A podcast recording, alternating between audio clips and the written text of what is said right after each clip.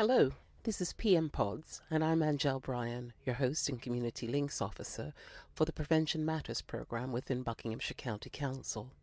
PM Pods aims to explore a range of community and social issues across the county, and in this month's podcast, we look at volunteering. Today, you'll hear from several volunteers who give this gift of time. John, a student with learning difficulties, volunteers for Waddesdon Wednesday Club. Fleur, a widow, is a volunteer for Haddenham Community Library. Corin, a full time employee at Buckinghamshire County Council, does voluntary work as a trustee for the Rape Crisis Centre in Aylesbury, and Adrian carries out a range of duties as volunteer chair for Men in Sheds in Aylesbury. For the community this thing today, and it help you to learn more as well. I want to help people, mm-hmm. and that's why I'm volunteering here, and I'm and I enjoy it here. I think ever since I retired, I've been doing odd volunteering jobs in different um, places, and I think because I like to be of use and to help people.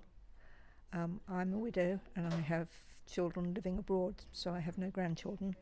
So I have time and hopefully some expertise to offer.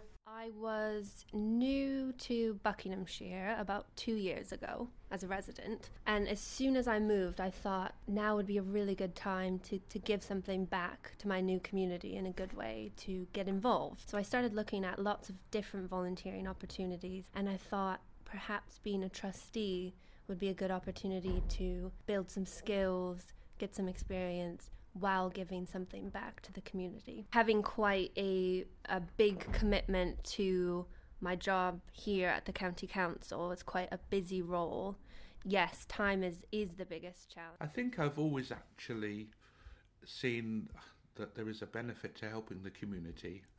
Uh, Men in Sheds has actually helped me to reach the greater community.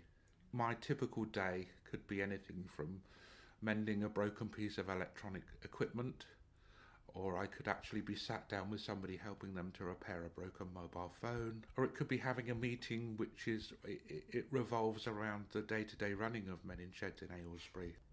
Until recently, volunteering may have conjured up images of those privileged few who had both time and money to give, the ladies who lunched, the philanthropic, or the earnest young who wanted to change the world.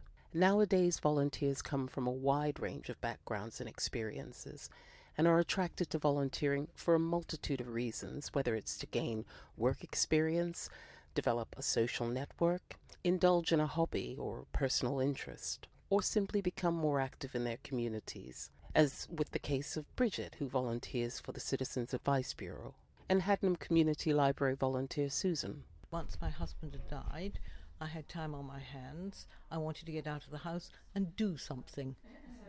I'm over the age of working, and I wanted to do something well in the neighbourhood. Well, I get the the uh, reward that the service that I value is is the public service continues. That was my main motivation. I also had the time, and I got the people skills to uh, to do the job. Whatever the reasons for volunteering, the two most important qualities that most volunteers would agree are essential are passion and commitment. The volunteers I spoke to found huge benefits in volunteering and were happy to give their advice to those listening to this podcast who might be thinking of doing some voluntary work themselves. One of the main benefits that you feel straight away is, you know, you get that good feeling that you are helping others.